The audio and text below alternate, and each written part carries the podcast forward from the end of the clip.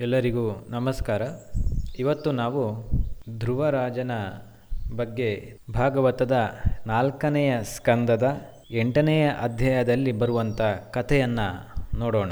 ಸ್ವಯಂಭೂವ ಮನು ಮತ್ತು ಶತರೂಪ ದಂಪತಿಗಳಿಗೆ ಪ್ರಿಯವೃತ ಮತ್ತು ಉತ್ತಾನಪಾದ ಅಂತ ಹೇಳುವಂಥ ಎರಡು ಮಕ್ಕಳು ಜನಿಸ್ತಾರೆ. ವಾಸುದೇವ ದೇವರ ಒಂದು ಅನುಗ್ರಹದಿಂದ ಇವರು ಹುಟ್ಟಿರ್ತಾರೆ. ಇವರಿಬ್ಬರು ಕೂಡ ಜಗತ್ತನ್ನ ರಕ್ಷಿಸ್ತಾ ಇರ್ತಾರೆ. ಉತ್ತಾನಪಾದ ಮಹಾರಾಜನಿಗೆ ಸುನೀತಿ ಮತ್ತು ಸುರುಚಿ ಅಂತ ಹೇಳುವಂತಹ ಇಬ್ಬರು ಪತ್ನಿಯರು. ಅವರಲ್ಲಿ ಸುರುಚಿಯೇ ಮಹಾರಾಜನಿಗೆ ಬಹಳಷ್ಟು ಪ್ರೀತಿಗೆ ಪಾತ್ರ ಆಗಿದ್ಲು. ಸುನೀತಿಯ ಮೇಲೆ ಅವನಿಗೆ ಅಷ್ಟು ಪ್ರೀತಿ ಇರಲಿಲ್ಲ. ಈ ಸುನೀತಿಯ ಮಗನೇ ಧ್ರುವಕುಮಾರ. ಒಂದು ದಿನ ಏನಾಗ್ತದೆ ಅಂತ ಹೇಳಿದ್ರೆ ಉತ್ತಾನಪಾದ ಮಹಾರಾಜನು ಸೃಚಿಯ ಮಗನಾದಂತಹ ಉತ್ತಮನನ್ನ ತನ್ನ ತೊಡೆಯ ಮೇಲೆ ಕೂರಿಸಿಕೊಂಡು ಮುದ್ದಾಡ್ತಾ ಇರ್ತಾನೆ. ಇದನ್ನ ಧ್ರುವಕುಮಾರ ನೋಡ್ತಾನೆ. ಧ್ರುವಕುಮಾರನಿಗೂ ತನ್ನ ತಂದೆಯ ತೊಡೆಯ ಮೇಲೆ ಕುಳಿತುಕೊಳ್ಳಬೇಕು ಅಂತ ಹೇಳುವಂತ ಆಸೆ ಆಗ್ತದೆ. ಹಾಗಾಗಿ ತಂದೆಯ ಬಳಿಗೆ ಧ್ರುವಕುಮಾರ ಬರ್ತಾನೆ. ಆವಾಗ ಅಲ್ಲಿಗೆ ಬಂದಂತಹ ಸುರುಚಿಯು ಗರ್ವದಿಂದ ಹೇಳ್ತಾಳೆ, ಧ್ರುವಕುಮಾರ, ನೀನು ರಾಜ ಸಿಂಹಾಸನದಲ್ಲಿ ಕುಳಿತುಕೊಳ್ಳಿಕ್ಕೆ ಯೋಗ್ಯ ಅಲ್ಲ ನೀನು.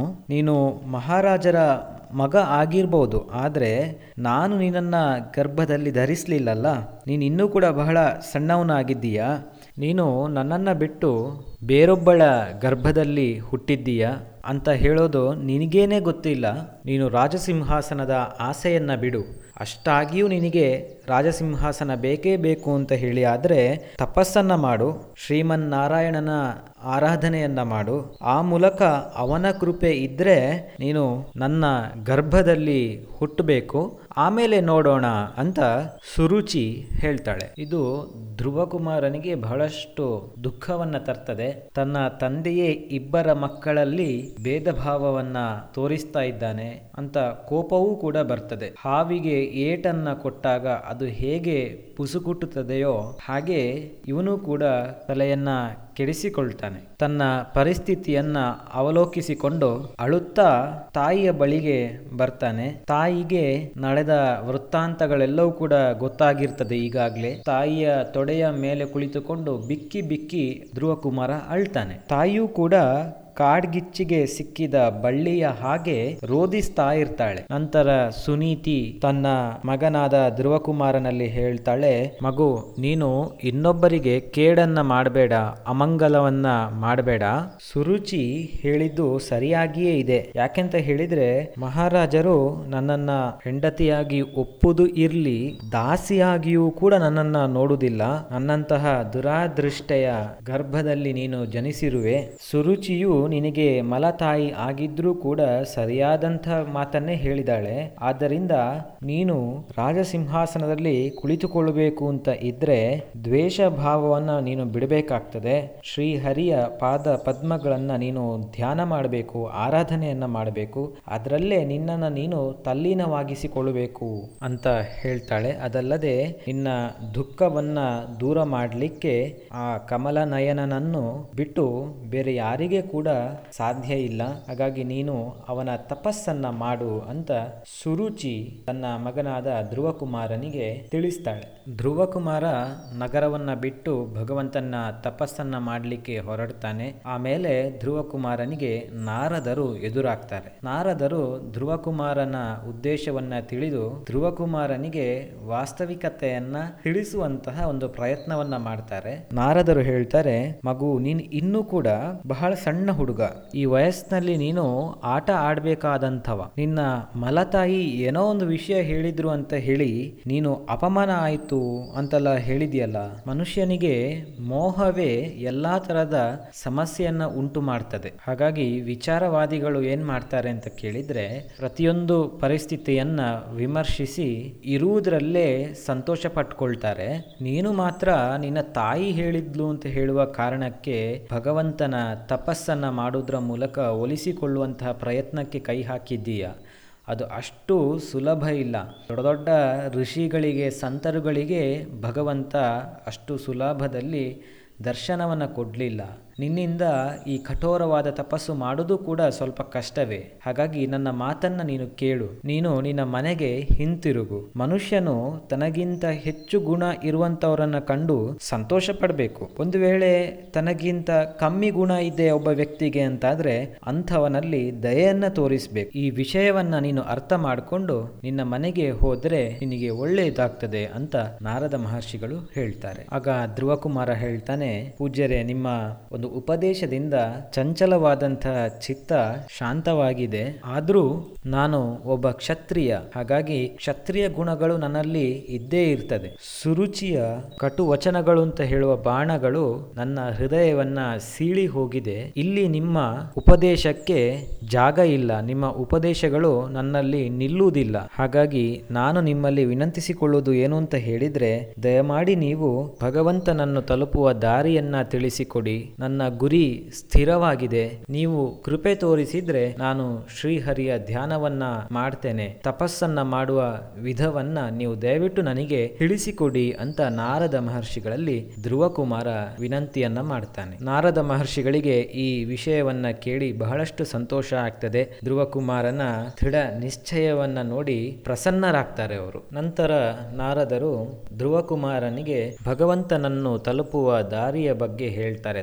ತಪಸ್ಸನ್ನ ಹೇಗೆ ಮಾಡಬೇಕು, ಭಗವಂತನ ಪೂಜೆಯನ್ನು ಹೇಗೆ ಮಾಡಬೇಕು ಅಂತ ಹೇಳುವಂಥದ್ದನ್ನು ನಾರದ ಮಹರ್ಷಿಗಳು ಹೇಳ್ತಾರೆ. ಅದರಲ್ಲಿ ಮೊದಲನೇದಾಗಿ ಅವರು ಹೇಳುವಂಥದ್ದು, ಯಮುನಾ ನದಿಯ ತೀರಕ್ಕೆ ಹೋಗಿ ಅಲ್ಲಿ ಧ್ಯಾನಕ್ಕೆ ಕುಳಿತುಕೊಳ್ಬೇಕು. ಪ್ರತಿ ದಿವಸವೂ ಕೂಡ ಶೌಚ ಇತ್ಯಾದಿಗಳನ್ನು ಪೂರೈಸಬೇಕು. ನಿತ್ಯ ಕರ್ಮಗಳನ್ನು ಪೂರೈಸಿ ಆದ ಮೇಲೆ ಶುಚಿಯಾಗಿ ಬಂದು ಧ್ಯಾನಕ್ಕೆ ಕುಳಿತುಕೊಳ್ಬೇಕು ಆವಾಗ ನಮ್ಮ ಮನಸ್ಸನ್ನು ಸ್ಥಿರವಾಗಿ ಇಡಲಿಕ್ಕೆ, ನಮ್ಮ ದೇಹವನ್ನು ಸ್ಥಿರವಾಗಿ ಇಡಲಿಕ್ಕೆ ಪ್ರಾಣಾಯಾಮ ಇರ್ಬೋದು ಇತ್ಯಾದಿ ಅನುಷ್ಠಾನಗಳ ಬಗ್ಗೆ ನಾರದ ಮಹರ್ಷಿಗಳು ತಿಳಿಸ್ತಾರೆ. ಆನಂತರ ಭಗವಂತನ ದರ್ಶನ ಆದರೆ ಭಗವಂತ ಹೇಗೆ ಕಾಣಿಸ್ತಾನೆ ಅಂತ ಹೇಳುವಂಥದ್ದನ್ನು ನಾರದ ಮಹರ್ಷಿಗಳು ಧ್ರುವಕುಮಾರನಿಗೆ ಹೇಳ್ತಾರೆ, ಅದರಲ್ಲಿ ಭಗವಂತನ ಅಂಗಾಂಗಗಳ ವರ್ಣನೆ ಇರ್ಬೋದು, ಭಗವಂತ ಧರಿಸುವಂತಹ ಧಿರಿಸಿನ ವರ್ಣನೆ ಇರ್ಬೋದು, ಶಾಂತ ಚಿತ್ತದಿಂದ ಇರುವಂತಹ ಭಗವಂತನ ಚಿತ್ರಣವನ್ನು ನಾರದ ಮಹರ್ಷಿಗಳು ಧ್ರುವಕುಮಾರನಿಗೆ ತಿಳಿಸ್ತಾರೆ. ಆನಂತರ ಒಂದು ದಿವ್ಯವಾದಂತಹ ಮಂತ್ರವನ್ನ ಉಪದೇಶ ಮಾಡ್ತಾರೆ. ಆ ಮಂತ್ರವೇ ಓಂ ನಮೋ ಭಗವತೆ ವಾಸುದೇವಾಯ ಅಂತ. ಇದನ್ನ ಏಳು ರಾತ್ರಿ ಜಪ ಮಾಡುವುದರಿಂದ ಮನುಷ್ಯನು ಆಕಾಶದಲ್ಲಿ ಸಂಚರಿಸುವ ಸಿದ್ಧರನ್ನ ದರ್ಶಿಸಬಹುದಂತೆ. ನಾರದ ಮಹರ್ಷಿಗಳು ನಂತರ ಭಗವಂತನ ಪೂಜೆಯನ್ನ ಹೇಗೆ ಮಾಡಬೇಕು ಅಂತ ಧ್ರುವಕುಮಾರನಿಗೆ ತಿಳಿಸ್ತಾರೆ. ಅಂದ್ರೆ ಬೇರೆ ಬೇರೆ ಕಾಲಗಳಲ್ಲಿ, ಬೇರೆ ಬೇರೆ ಸಂದರ್ಭಗಳಲ್ಲಿ ಆಯಾ ದೇಶ ಕಾಲಗಳಿಗೆ ಅನುಗುಣವಾಗಿ ದೊರೆಯುವಂತಹ ದ್ರವ್ಯ ಇತ್ಯಾದಿ ಸಾಮಗ್ರಿಗಳನ್ನು ಬಳಸಿಕೊಂಡು ಭಗವಂತನ ಪೂಜೆಯನ್ನ ಮಾಡಬೇಕು ಅಂತ ತಿಳಿಸ್ತಾರೆ. ನಾರದ ಮಹರ್ಷಿಗಳ ಉಪದೇಶ ಸಂಪೂರ್ಣ ಆದ ಮೇಲೆ ಧ್ರುವಕುಮಾರನು ನಾರದ ಮಹರ್ಷಿಗಳಿಗೆ ಒಂದು ಪ್ರದಕ್ಷಿಣೆಯನ್ನ ಹಾಕಿ ನಮಸ್ಕರಿಸ್ತಾನೆ. ಆ ನಂತರ ಭಗವಂತನ ತಪಸ್ಸಿಗಾಗಿ ಅಲ್ಲಿಂದ ಹೊರಡ್ತಾನೆ. ಇತ್ತ ನಾರದ ಮಹರ್ಷಿಗಳು ಉತ್ತಾನಪಾದನ ಅರಮನೆಗೆ ಬರ್ತಾರೆ. ಅಲ್ಲಿ ರಾಜ ಸಕಲ ಮರ್ಯಾದೆಯೊಂದಿಗೆ ನಾರದ ಮಹರ್ಷಿಗಳನ್ನು ಸ್ವಾಗತಿಸ್ತಾನೆ. ಮಗ ಧ್ರುವಕುಮಾರ ತನ್ನನ್ನು ಬಿಟ್ಟು ಹೋದದ್ದು ಬಹಳಷ್ಟು ದುಃಖವನ್ನ ಉತ್ತಾನಪಾದನಿಗೆ ತಂದುಕೊಟ್ಟಿರ್ತದೆ. ಅವನು ನಾರದ ಮಹರ್ಷಿಗಳಲ್ಲಿ ಹೇಳ್ತಾನೆ, ನನ್ನ ಮಗ ಎಲ್ಲಿ ಇದ್ದಾನೆ ಅಂತ ನನಗೆ ಗೊತ್ತಿಲ್ಲ. ಐದು ವರ್ಷದ ಮಗನನ್ನ ನಾನು ಮನೆಯಿಂದ ಹೊರಕ್ಕೆ ಹೋಗ್ಲಿಕ್ಕೆ ಬಿಟ್ಟೆ. ಅವನು ಕಾಡಿನಲ್ಲಿ ಹೋಗ್ತಾ ಇರ್ಬೋದು. ಅಲ್ಲಿ ತೋಳಗಳಿಗೆ ಆಹಾರ ಆಗುವಂತಹ ಸಾಧ್ಯತೆಯೂ ಇದೆ. ಅವನನ್ನ ನಾನು ದೂರ ಮಾಡಿದೆ ಅಲ್ಲ, ಈಗ ನನಗೆ ಬಹಳ ದುಃಖ ಆಗ್ತಾ ಇದೆ ಅಂತ ನಾರದ ಮಹರ್ಷಿಗಳಲ್ಲಿ ತಿಳಿಸ್ತಾನೆ. ಆಗ ನಾರದ ಮಹರ್ಷಿಗಳು ಹೇಳ್ತಾರೆ, ನೀನೇನು ಚಿಂತೆ ಮಾಡಬೇಕಾಗಿಲ್ಲ. ಭಗವಂತ ನಿನ್ನ ಮಗನನ್ನ ನೋಡಿಕೊಳ್ತಾನೆ. ನೀನು ಅವನನ್ನ ತಪ್ಪಾಗಿ ಭಾವಿಸಬೇಡ. ಅವನು ಸರ್ವ ಸಮರ್ಥನಾಗಿದ್ದಾನೆ ಮಹತ್ ಕಾರ್ಯಗಳನ್ನು ಮುಂದೆಗೆ ಮಾಡಲಿಕ್ಕೆ ಇದ್ದಾನೆ. ಅವನಿಂದ ನಿನ್ನ ಕೀರ್ತಿಯು ಹೆಚ್ಚಾಗ್ತದೆ ಅಂತ ಉತ್ತಾನಪಾದನಿಗೆ ನಾರದ ಮಹರ್ಷಿಗಳು ಧೈರ್ಯ ತುಂಬುವ ಕೆಲಸವನ್ನ ಮಾಡ್ತಾರೆ. ಈ ಕಡೆ ಧ್ರುವಕುಮಾರನು ನಾರದ ಮಹರ್ಷಿಗಳ ಉಪದೇಶಕ್ಕೆ ಅನುಸಾರವಾಗಿ ಭಗವಂತ ಪರಮ ಪುರುಷನಾದ ಶ್ರೀಮನ್ನಾರಾಯಣನ ಧ್ಯಾನವನ್ನ ಮಾಡ್ತಾನೆ. ಅವನು ಮೂರು ಮೂರು ರಾತ್ರಿಗಳಿಗೆ ಒಂದು ಬಾರಿಯ ಹಾಗೆ ಹಣ್ಣುಗಳನ್ನ ತಿಂತ ಇರ್ತಾನೆ. ಶರೀರವನ್ನ ಜೀವಂತವಾಗಿ ಇರಿಸ್ಲಿಕ್ಕೆ ಎಷ್ಟು ಹಣ್ಣು ತಿನ್ಬೇಕೋ ಅಷ್ಟು ಹಣ್ಣನ್ನ ಮಾತ್ರ ಮಾತ್ರ ತಿಂತಾ ಇದ್ದ. ನಂತರ ಭಗವಂತನ ಧ್ಯಾನವನ್ನ ಮಾಡ್ತಾ ಇದ್ದ. ಎರಡನೇ ತಿಂಗಳಲ್ಲಿ ಅವನು ಆರು ಆರು ದಿನಗಳಿಗೆ ಒಂದು ಬಾರಿಯಂತೆ ಒಣಗಿದ ಎಲೆಯನ್ನ ಹುಲ್ಲನ್ನ ತಿನ್ಲಿಕ್ಕೆ ಶುರು ಮಾಡ್ತಾನೆ. ಮೂರನೇ ತಿಂಗಳಿನಲ್ಲಿ ಒಂಬತ್ತು ಒಂಬತ್ತು ದಿನಗಳಿಗೆ ಒಮ್ಮೆ ಕೇವಲ ನೀರನ್ನ ಮಾತ್ರ ಕುಡಿದು ಸಮಾಧಿ ಯೋಗದ ಮೂಲಕ ಪುಣ್ಯ ಶ್ಲೋಕನಾದ ಪ್ರಭುವಿನ ಭಜನೆಯನ್ನ ಮಾಡ್ತಾನೆ. ನಾಲ್ಕನೇ ತಿಂಗಳಿನಲ್ಲಿ ಅವನು ಶ್ವಾಸವನ್ನೇ ಜಯಿಸ್ತಾನೆ. ಹನ್ನೆರಡು ದಿನಗಳಿಗೆ ಒಮ್ಮೆ ವಾಯುವನ್ನ ಮಾತ್ರ ಸ್ವೀಕರಿಸಿ ಧ್ಯಾನ ಯೋಗದ ಮೂಲಕ ಭಗವಂತನನ್ನ ಆರಾಧಿಸ್ತಾನೆ. ಐದನೇ ತಿಂಗಳಿನಲ್ಲಿ ಸಂಪೂರ್ಣವಾಗಿ ಶ್ವಾಸವನ್ನ ಜಯಿಸಿ ಪರ ಬ್ರಹ್ಮನನ್ನೇ ಚಿಂತಿಸ್ತಾ ಒಂಟಿ ಕಾಲ್ನ ಮೇಲೆ ಮೋಟು ಮರದ ಹಾಗೆ ನಿಶ್ಚಲವಾಗಿ ನಿಂತು ತಪಸ್ಸು ಮಾಡ್ತಾ ಇರ್ತಾನೆ. ಪ್ರಕೃತಿ ಮತ್ತು ಪುರುಷನಿಗೂ ಅಧೀಶ್ವರನಾದ ಪುರುಷೋತ್ತಮನಲ್ಲಿ ಮನಸ್ಸನ್ನ ಇಟ್ಟು ಧ್ಯಾನ ಮಾಡ್ತಾನೆ. ಅವನ ಈ ತೇಜಸ್ಸನ್ನ ಸಹಿಸ್ಲಿಕ್ಕೆ ಆಗದೆ ಮೂರು ಲೋಕಗಳು ಕೂಡ ನಡುಗಿ ಹೋಗ್ತದೆ. ಧ್ರುವಕುಮಾರನು ತನ್ನ ಇಂದ್ರಿಯ ದ್ವಾರಗಳನ್ನ ಮತ್ತು ಪ್ರಾಣವನ್ನ ಸ್ತಂಭಿಸಿ ಭಗವಂತನ ಧ್ಯಾನವನ್ನು ಮಾಡ್ತಾ ಇರುವಾಗ ಸರ್ವಲೋಕಕ್ಕೂ ಉಸಿರು ಕಟ್ಟಿ ಹೋದ ಹಾಗೆ ಆಗ್ತದೆ. ಎಲ್ಲ ಲೋಕಗಳು ಮತ್ತು ಲೋಕಪಾಲಕರು ತುಂಬ ಪೀಡನೆಗೆ ಒಳಗಾಗ್ತಾರೆ. ಅವರೆಲ್ಲರೂ ಕೂಡ ಗಾಬರಿಗೊಂಡು ಶ್ರೀಹರಿಯಲ್ಲಿ ಬಂದು ಶ್ರೀಹರಿಗೆ ಶರಣಾಗ್ತಾರೆ. ಶ್ರೀಹರಿಯಲ್ಲಿ ದೇವತೆಗಳೆಲ್ಲರೂ ಕೂಡ ಹೇಳ್ತಾರೆ, ನಮಗೆ ಉಸಿರು ಕಟ್ಟಿದ ಭಾವ ಬರ್ತಾ ಉಂಟು. ಇದು ಯಾಕೆ ಹೀಗೆ ಆಗಿದೆ? ನಮಗೆ ಈ ತರದ ಅನುಭವ ಮೊದಲು ಎಂದೂ ಕೂಡ ಆಗಿರಲಿಲ್ಲ. ನೀನು ನಮ್ಮನ್ನು ರಕ್ಷಿಸಬೇಕು ಅಂತ ಆಗ ಭಗವಂತ ಹೇಳ್ತಾನೆ, ಇದು ಧ್ರುವಕುಮಾರನ ಕಠಿಣ ತಪಸ್ಸಿನ ಫಲವಾಗಿ ಹೀಗೆ ಆಗ್ತಾ ಉಂಟು. ಅವನ ತೇಜಸ್ಸಿನ ಫಲವಾಗಿ ನಿಮಗೆ ಈ ಥರ ಆಗ್ತಾ ಇದೆ. ನಾನು ಈಗಲೇ ಆ ಬಾಲಕನು ತಪಸ್ಸನ್ನು ನಿಲ್ಲಿಸುವ ಹಾಗೆ ಮಾಡ್ತೇನೆ. ನೀವೆಲ್ಲರೂ ಕೂಡ ನಿಮ್ಮ ನಿಮ್ಮ ಲೋಕಕ್ಕೆ ಹೋಗಿ ಅಂತ ಭಗವಂತ ತಿಳಿಸ್ತಾರೆ. ಭಗವಂತನ ಸ್ವರೂಪವನ್ನ ತನ್ನ ಚಿತ್ತದಲ್ಲಿ ತಂದು ಧ್ಯಾನ ಮಾಡ್ತಾ ಇದ್ದಂತಹ ಧ್ರುವಕುಮಾರನಿಗೆ ಒಮ್ಮಿಂದ ಒಮ್ಮೆಲೆ ಭಗವಂತನ ಸ್ವರೂಪ ತನ್ನ ಚಿತ್ತದಿಂದ ಮಾಯ ಆಗಿಬಿಡ್ತದೆ. ಇದೇನಾಯ್ತು ಅಂತ ಹೇಳಿ ಕಣ್ಣು ಬಿಟ್ಟು ನೋಡುವಾಗ ಅಲ್ಲಿ ನಾರದ ಮಹರ್ಷಿಗಳು ವರ್ಣನೆಯನ್ನ ಮಾಡಿದ ಹಾಗೆ ಭಗವಂತ ತನ್ನ ಸ್ವರೂಪದಲ್ಲಿ ದರ್ಶನವನ್ನ ಧ್ರುವಕುಮಾರನಿಗೆ ಕೊಡ್ತಾನೆ. ಧ್ರುವಕುಮಾರನಿಗೆ ಬಹಳಷ್ಟು ಸಂತೋಷ ಆಗ್ತದೆ. ನೇರವಾಗಿ ವರವನ್ನ ಕೇಳುವುದರ ಬದಲು ಭಗವಂತನ ಸ್ತುತಿಯನ್ನು ಮಾಡಬೇಕು ಅಂತ ಹೇಳಿ ಧ್ರುವಕುಮಾರನಿಗೆ ಅನಿಸ್ತದೆ. ಹೇಗೆ ಸ್ತುತಿ ಮಾಡುದು ಅಂತ ಹೇಳುವಂತಹ ಒಂದು ಗೊಂದಲದಲ್ಲಿ ಧ್ರುವಕುಮಾರ ಇರ್ತಾನೆ. ಇದನ್ನ ಅರಿತಂತಹ ಭಗವಂತ ವಿಷ್ಣು ದೇವರು ಏನ್ ಮಾಡ್ತಾರೆ ಅಂತ ಹೇಳಿದ್ರೆ, ತನ್ನ ದಿವ್ಯವಾದಂತಹ ಶಂಕ ಏನಿದೆ, ಅದನ್ನ ಧ್ರುವಕುಮಾರನ ಗಲ್ಲಕ್ಕೆ ಮುಟ್ಟಿಸ್ತಾನೆ. ಧ್ರುವಕುಮಾರನಿಗೆ ತನ್ನ ಗಲ್ಲಕ್ಕೆ ಭಗವಂತನ ದಿವ್ಯ ಶಂಖವು ಮುಟ್ತಾ ಇರುವಾಗಲೇ ಸಮಸ್ತ ವೇದಗಳ ಜ್ಞಾನವು ಇವನಿಗೆ ಬರ್ತದೆ. ಆ ನಂತರ ಭಗವಂತನ ಸ್ತುತಿಯನ್ನ ಈ ಸಂದರ್ಭದಲ್ಲಿ ಮಾಡ್ತಾ ಕೊನೆಗೆ ಹೇಳ್ತಾನೆ, ನಾನು ಒಂದು ರಾಜ್ಯದ ಆಸೆಯಿಂದ ನಿನ್ನ ಧ್ಯಾನವನ್ನ ಮಾಡಿದೆ.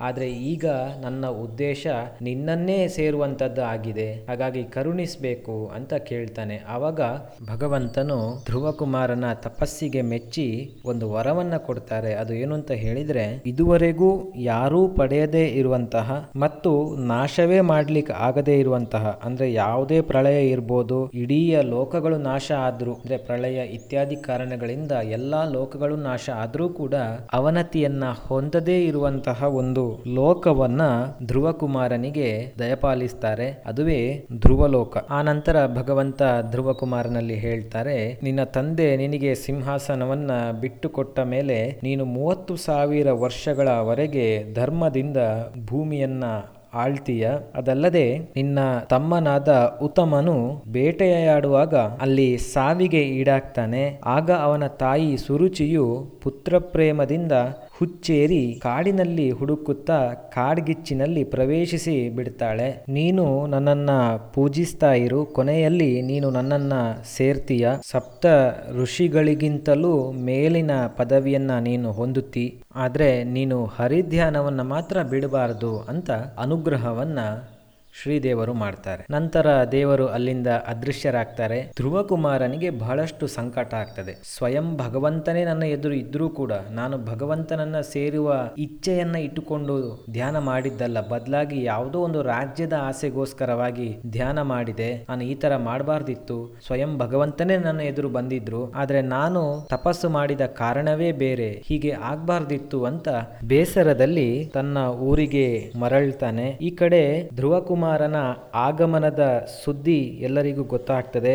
ಉತ್ತಾನಪಾದ ರಾಜನು ಧ್ರುವಕುಮಾರ ಮನೆಗೆ ಬರ್ತಾ ಇದ್ದಾನೆ ಅಂತ ಹೇಳುವಂತ ವಾರ್ತೆ ತಲುಪಿದ ಕೂಡಲೇ ಅವನಿಗೆ ಬಹಳ ಸಂತೋಷ ಆಗ್ತದೆ. ಅವನು ಭವ್ಯವಾದ ಮೆರವಣಿಗೆಯ ಮೂಲಕ ಧ್ರುವಕುಮಾರನನ್ನ ಅರಮನೆಗೆ ಕರ್ಕೊಂಡು ಬರ್ತಾನೆ. ಅಲ್ಲಿ ಪಟ್ಟಾಭಿಷೇಕವನ್ನ ಕೂಡ ಧ್ರುವಕುಮಾರನಿಗೆ ಮಾಡಲಾಗ್ತದೆ. ನಂತರ ಉತ್ತಾನಪಾದನು ತನಗೆ ಮುಪ್ಪು ಬಂದಿರುವುದನ್ನು ತಿಳಿದು ಭಗವಂತನ ಧ್ಯಾನವನ್ನ ಮಾಡ್ತಾ ವಿರಕ್ತನಾಗಿ ವನಕ್ಕೆ ಹೊರಟು ಹೋಗ್ತಾನೆ. ಧ್ರುವನು ಶಿಶುಮಾರನೆಂಬ ಪ್ರಜಾಪತಿಯ ಪುತ್ರಿಯಾದ ಭ್ರಮಿ ಎಂಬಾಕೆಯೊಂದಿಗೆ ವಿವಾಹವಾಗಿ ಕಲ್ಪ ಮತ್ತು ವತ್ಸರ ಅಂತ ಹೇಳುವಂತ ಇಬ್ಬರು ಪುತ್ರರನ್ನ ಪಡಿತಾನೆ. ಧ್ರುವ ಮಹಾರಾಜನು ತನ್ನ ಇನ್ನೋರ್ವ ಪತ್ನಿಯಾದ ವಾಯುಪುತ್ರಿ ಇಳಾದೇವಿಯಲ್ಲಿ ಉತ್ಕಲ ಅಂತ ಹೇಳುವ ಓರ್ವ ಪುತ್ರನನ್ನ ಪಡಿತಾನೆ. ತಮ್ಮನಾದ ಉತ್ತಮನು ಅರಣ್ಯಕ್ಕೆ ಬೇಟೆಯಾಡಲಿಕ್ಕೆ ಅಂತ ಹೋಗ್ತಾನೆ. ಅವಾಗ ಒಬ್ಬ ಬಲಿಷ್ಠ ಯಕ್ಷನಿಂದ ಹತನಾಗ್ತಾನೆ. ಈ ಸುದ್ದಿಯನ್ನ ಕೇಳಿ ಅವನ ತಾಯಿ ಸುರುಚಿಯು ಕೂಡ ಆತನನ್ನ ಹಿಂಬಾಲಿಸಿ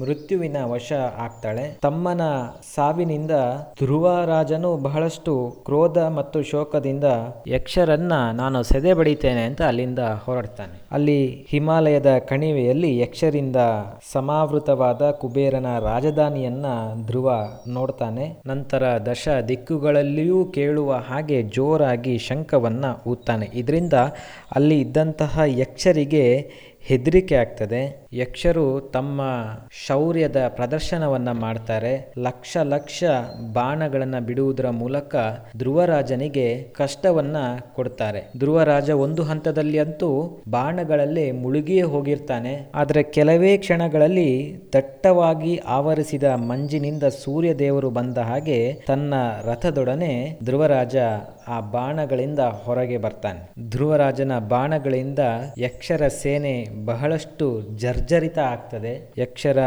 ಸೈನಿಕರು ಅಂಗಾಂಗಗಳನ್ನು ಕಳೆದುಕೊಳ್ತಾರೆ. ಎಲ್ಲರೂ ಕೂಡ ಅಲ್ಲಿಂದ ಕೊನೆಗೆ ಪಲಾಯನ ಮಾಡಲಿಕ್ಕೆ ಶುರು ಮಾಡ್ತಾರೆ. ತಕ್ಷಣವೇ ಆಕಾಶವು ದಟ್ಟ ಮೋಡಗಳಿಂದ ಆವೃತ ಆಗ್ತದೆ. ಭಾರೀ ಗುಡುಗು, ಮಿಂಚು ಇತ್ಯಾದಿಗಳೆಲ್ಲವೂ ಬರಲಿಕ್ಕೆ ಶುರು ಆಗ್ತದೆ ಆಕಾಶದಿಂದ ರಕ್ತದ ಮಳೆಯೇ ಬರಲಿಕ್ಕೆ ಶುರು ಆಗ್ತದೆ ಅನೇಕ ಸರ್ಪಗಳು ಅಗ್ನಿಜ್ವಾಲೆಯೊಂದಿಗೆ ತನ್ನನ್ನ ತಿನ್ನಲು ಬರುವುದನ್ನು ಮತ್ತು ಆನೆಗಳು, ಸಿಂಹಗಳು ಇವೆಲ್ಲವೂ ಕೂಡ ತನ್ನೆಡೆಗೆ ಧಾವಿಸಿ ಬರುವುದನ್ನು ಧ್ರುವ ಕಾಣ್ತಾನೆ. ಅಂತಹ ಸಂದರ್ಭದಲ್ಲಿ ಅಲ್ಲಿಗೆ ಬಂದಂತಹ ಋಷಿಮುನಿಗಳು ಧ್ರುವ ಮಹಾರಾಜನನ್ನ ರಕ್ಷಿಸ್ತಾರೆ. ಧ್ರುವ ಮಹಾರಾಜನಿಗೆ ಕೋಪ ಕಮ್ಮಿ ಆಗಿರುವುದಿಲ್ಲ.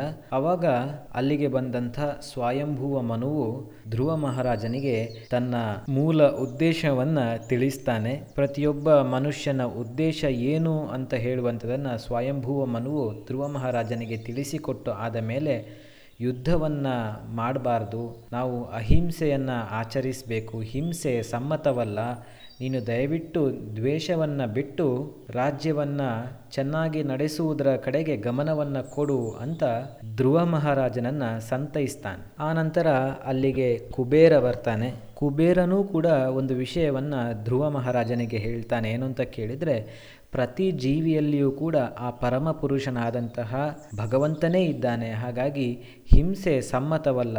ಒಬ್ಬ ಮನುಷ್ಯನಿಗೆ ತನ್ನೊಳಗೆ ದ್ವೇಷ ಇದ್ದರೆ ಆ ದ್ವೇಷವೇ ಅವನನ್ನು ಕೊಲ್ತದೆ. ಹಾಗಾಗಿ ದ್ವೇಷವನ್ನು ತೊರೆದು ಒಳ್ಳೆಯ ರೀತಿಯಲ್ಲಿ ನೀನು ರಾಜ್ಯವನ್ನು ಮುನ್ನಡೆಸು. ಅದಲ್ಲದೆ ನೀನು ಶ್ರೇಷ್ಠ ಹರಿಭಕ್ತರಲ್ಲಿ ನೀನು ಒಬ್ಬ. ತುಂಬ ತಪಸ್ಸನ್ನು ಮಾಡಿ ಸ್ವಯಂ ಹರಿಯನ್ನೇ ನೀನು ಒಲಿಸಿಕೊಂಡಿರುವೆ. ನಿನ್ನ ತಪಸ್ಸನ್ನು ನಾನು ಬಹಳಷ್ಟು ಮೆಚ್ಚಿದ್ದೇನೆ. ನಿನ್ನ ದೃಢ ನಿಶ್ಚಯವನ್ನು ನಾನು ಮೆಚ್ಚಿಕೊಂಡಿದ್ದೇನೆ. ನಿನಗೆ ಈಗ ಏನು ವರ ಬೇಕು ಕೇಳು ಅಂತ ಕುಬೇರನು ಧ್ರುವಕುಮಾರನಲ್ಲಿ ಪ್ರಶ್ನೆಯನ್ನು ಮಾಡ್ತಾನೆ. ಅವಾಗ ಧ್ರುವಕುಮಾರ ಹೇಳ್ತಾನೆ, ನನಗೆ ನನ್ನ ಮನಸ್ಸಿನಲ್ಲಿ ಯಾವತ್ತೂ ಕೂಡ ಹರಿಯ ಕಡೆಗೆ ಭಕ್ತಿ ಸ್ಥಿರವಾಗಿ ಇರುವ ಹಾಗೆ ನೋಡಿಕೊ, ನನಗೆ ಬೇರೆ ಯಾವುದು ಕೂಡ ಬೇಡ.